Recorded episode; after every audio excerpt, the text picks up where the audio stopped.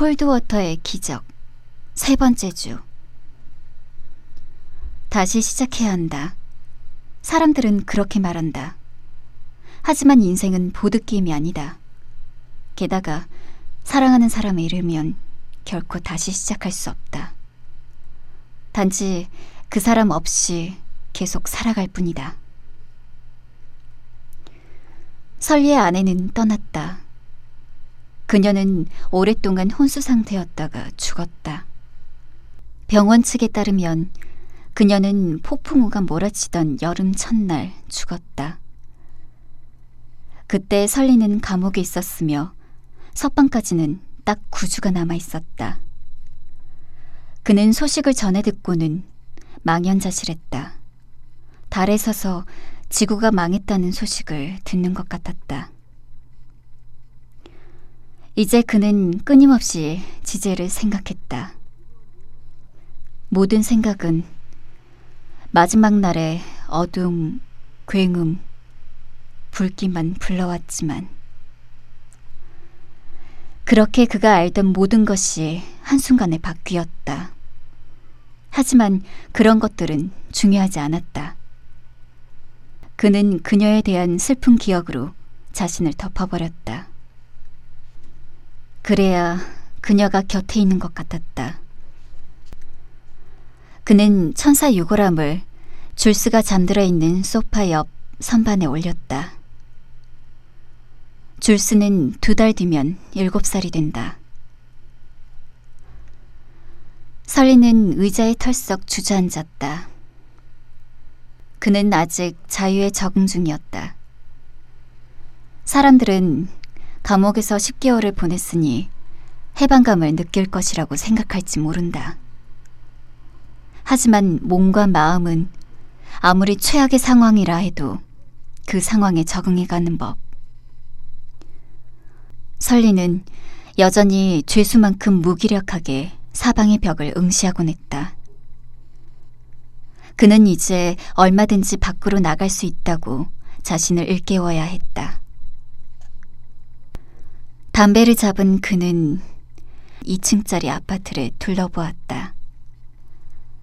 창밖에는 소나무 숲과 개울로 이어지는 작은 골짜기가 있었다. 그는 그곳에서 개구리를 잡던 어린 시절을 기억했다. 설리가 재판을 받고 감옥에 있는 동안 그의 부모가 줄스를 돌보았기 때문에 그는 콜드워터로 되돌아왔다.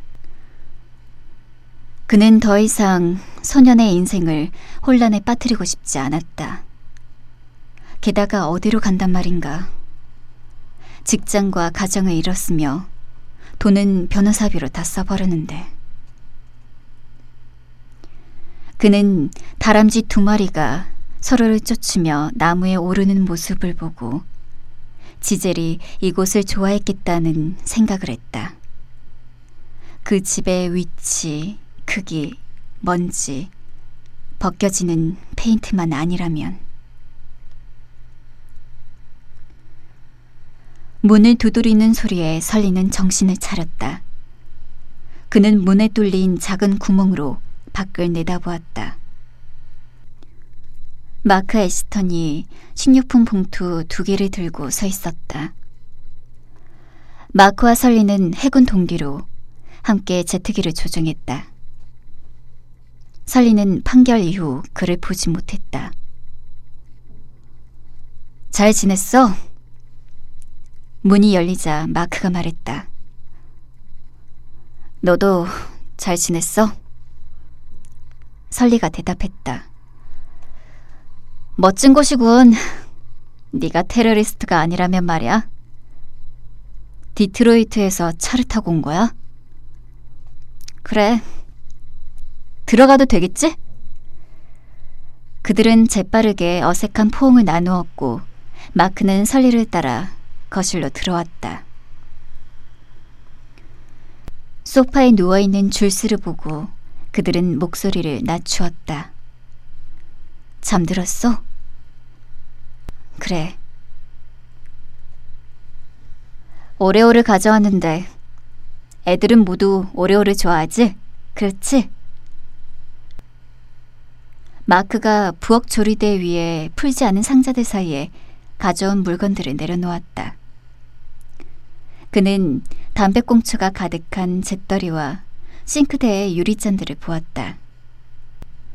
물이 아니라 술을 담는 작은 유리잔들이었다. 그러면 그가 말했다. 마크의 손에서 물건들이 사라지자 방해되는 것이 없었다. 그는 설리의 얼굴을 보았다. 그의 오랜 비행 파트너였던 설리는 소년 같은 외모와 입을 벌린 표정에서 드러나듯이 한때는 고등학교 풋볼 스타였다. 이제 그는 좀 더 마르고 늙었다. 특히 눈 주위가 많이 늙었다. 이 타운에서 자랐어? 이제 내가 떠난 이유를 알겠군. 어떻게 지내고 있어? 설리가 어깨를 으쓱였다. 보라고. 끔찍해. 지젤에게 무슨 일이 벌어진 건지. 그래. 유감이야. 그래. 장례식에 맞춰서 잠시 석방될 줄 알았어. 해군은 규칙을 따르지. 멋진 장례식이었어. 들었어. 나머지는 설리가 쳐다보았다. 잊어버려. 마크가 말했다. 사람들은 알아. 그들은 네가 감옥에 갔던 것을 알아. 설리는 마크가 끝내지 않은 문장을 머릿속으로 끝냈다. 그들은 자업자득이라는 걸 몰라. 보고 싶었어. 만나고 싶지 않았어. 남자들에게는 어색한 일이지. 아무렴 어때? 설리. 그만하지. 알겠어? 난 무슨 일이 벌어졌는지 말했어. 수백 번이나. 그런데도 사람들은 다른 것을 믿더군. 더 할 말이 없어. 설리는 두 손을 바라보며 손가락 관절끼리 부딪혔다. 계획은 있어? 마크가 물었다. 무슨 의미야? 일자리를 찾아? 왜? 이 근처에 친구가 있어. 대학교 룸메이트였지. 내가 그 친구한테 전화했어. 설리는 손을 멈추었다. 나를 만나기 전에 전화했다고? 돈이 필요하잖아. 그 친구에게는 일자리가 있을 거야. 무슨 일인데? 영업. 난 세일즈맨이 아니야. 쉬워. 고객들에게 다시 계약을 따내고 대금을 수금하고 수수료를 받는 거지. 어떤 업종인데? 신문. 설리가 눈을 깜빡였다. 농담이지? 어. 그는 그의 사건에 대해 썼던 온갖 신문들에 대해 그 신문들이 얼마나 순식간에 가장 쉽고 빠른 결론으로 도약했는지에 대해 생각했다. 신문들은 서로의 문장을 베껴가며 그를 완전히 집어삼키고는 다른 이야기로 옮겨갔다. 그는 이후 줄곧 뉴스를 증오했다. 그는 신문 대금을 내지 않았고 앞으로도 결코 내지 않을 것이다. 그러면 여기를 떠나지 않아도 될 거야. 마크가 말했다. 설리는 싱크대로 가서 유리잔을 씻었다. 그는 마크가 가버리길, 그래서 자신이 원하는 것으로 유리잔을 채울 수 있기를 바랐다. 그 친구의 전화번호를 줘. 내가 전화할게. 설리가 말했다. 그는 자신이 결코 전화하지 않을 것임을 알았다. 테스는 부드러운 빨간색 쿠션에 다리를 꼬고 앉아 커다란 잔디밭이 보이는 퇴창을 내다보았다. 잔디는 몇 주 동안 깎지 않았다. 그녀가 자란 집이었다. 어린 시절 어느 여름 아침 그녀는 바로 여기서 머리를 돌돌 말며 어머니 루스에게 칭얼거렸다. 루스는 카드게임용 탁자에 앉아 거의 고개를 들지 않고 문서를 보고 있었다. 지루해. 테스가 말했다. 밖에 나가봐. 루스가 중얼거렸다. 할 일이 없어. 그러면 아무것도 하지 마. 여동생이 있었으면 좋겠어. 미안해. 어떻게 해줄 수가 없구나. 결혼하면 되잖아. 이미 결혼했잖아. 할 일이 없어. 책을 읽어봐. 책은 전부 읽었어. 그럼 다시 읽어. 사춘기, 대학 시절. 성년이 되어서도 내내 어떤 형태로든 언쟁은 되풀이 되었다. 루스가 죽기 몇 년 전에 알츠하이머가 루스에게서 말을 결국에는 말하고 싶다는 욕구까지 빼앗아 가기 전까지. 루스는 아이가 파리를 바라보듯이 고개를 기울인 채 딸을 바라보며 냉담한 침묵 속에서 마지막 몇 달을 보냈다. 하지만 이제 어찌된 일인지 그들은 다시 이야기를 나누었다. 죽음은 루스가 올라탄 줄 알았지만 나중에 알고 보니 놓쳐버린 비행기 같다고 테스는 생각했다. 한 시간 전에 그들은 불가사의한 전화 통화를 했다. 나야, 테스. 아, 맙소사. 엄마, 난 아직 믿을 수가 없어요. 내가 방법을 찾을 거라고 항상 말했잖아. 테스는 건강식품을 신봉하던 어머니가 테스에게 보충제를 먹이려고 농담을 하던 것을 떠올리며 눈물을 흘렸다. 그러면서 그녀는 어머니가 죽어서조차 농담을 한다는 생각에 미소를 지었다. 엄마는 많이 아팠잖아요. 하지만 여기에는 아무 고통도 없단다. 엄마는 너무나 고통스러워했어요. 얘야, 잘 들어. 잘 듣고 있어요. 네가 살면서 겪는 고통은 너 진짜 너를 어떻게 하지 못해. 너는 네가 생각하는 것보다 훨씬 밝단다. 그 말들은 테스를 평온하게 했다. 너는 네가 생각하는 것보다 훨씬 밝단다.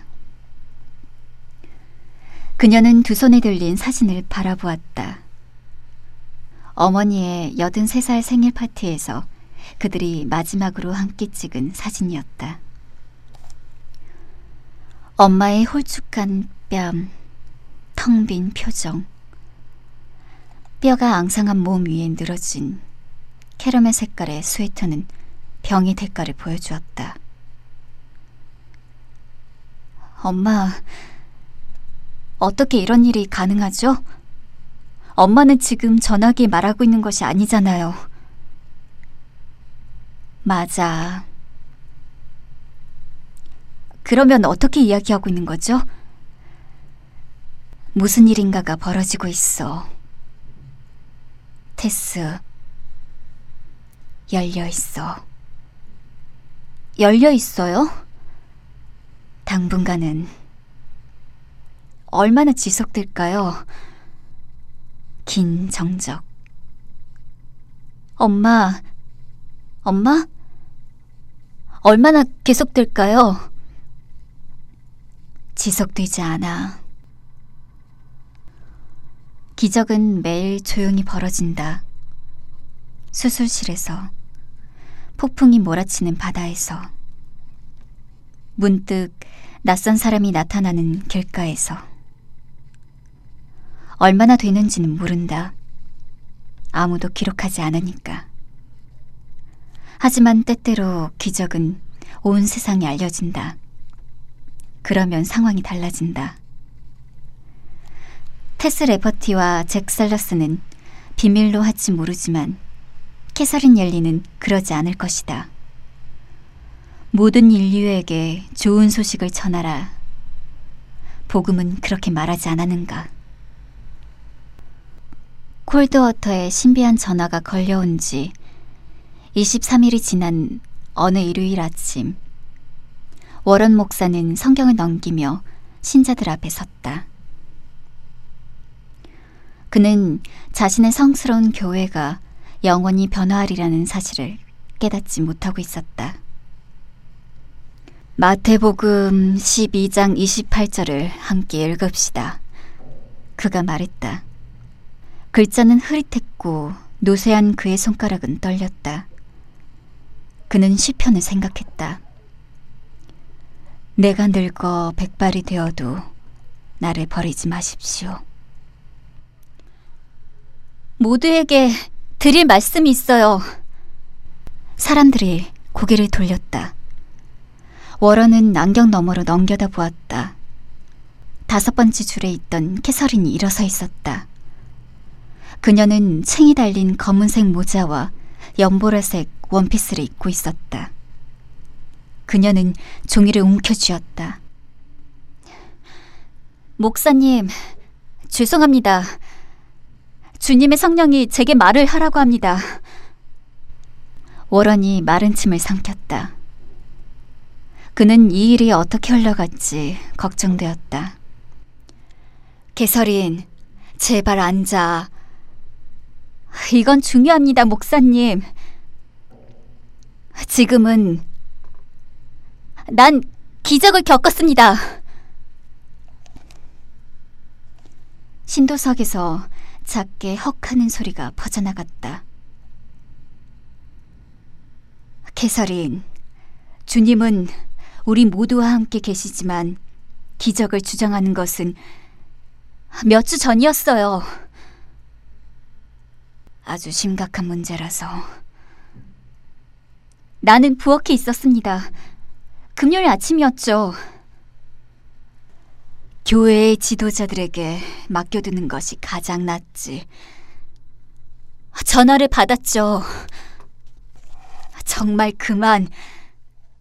죽은 언니에게서요. 헉하는 소리가 더 많이 들려왔다. 이제 다들 그녀에게 귀를 기울이고 있었다. 그녀가 종이를 펼치는 소리가 들릴 만큼 교회는 조용했다. 다이앤 언니였어요. 여러분 중에도 많은 분이 그녀를 아시죠? 언니는 2년 전에 죽었지만 언니의 영혼은 천국에 살아 있습니다. 언니가 내게 말했어요. 워런은 떨지 않으려고 안간힘을 썼다. 그는 설교단의 권위를 잃었다. 그가 생각하기에 최악의 죄였다. 우리는 그 금요일 아침에 처음 이야기를 나눴습니다. 캐서린이 손등으로 눈물을 닦으며 더 크게 읽었다. 오전 10시 41분이었죠. 다음 금요일에는 11시 14분, 그리고 마지막 금요일에는 저녁 7시 2분. 그녀는 내 이름을 말했습니다. 그녀는 말했습니다. 캐스, 모두에게 말할 시간이 오고 있어. 나는 너를 기다리고 있어. 우리 모두 기다리고 있어. 그녀는 교회 뒤쪽을 돌아보았다. 우리 모두 기다리고 있어. 신도들이 웅얼거렸다. 설교단에서 워런은 마치 바람이 부는 것처럼 신도들이 의자에서 들썩이는 것을 보았다. 그는 손바닥으로 성사들을 두드렸다.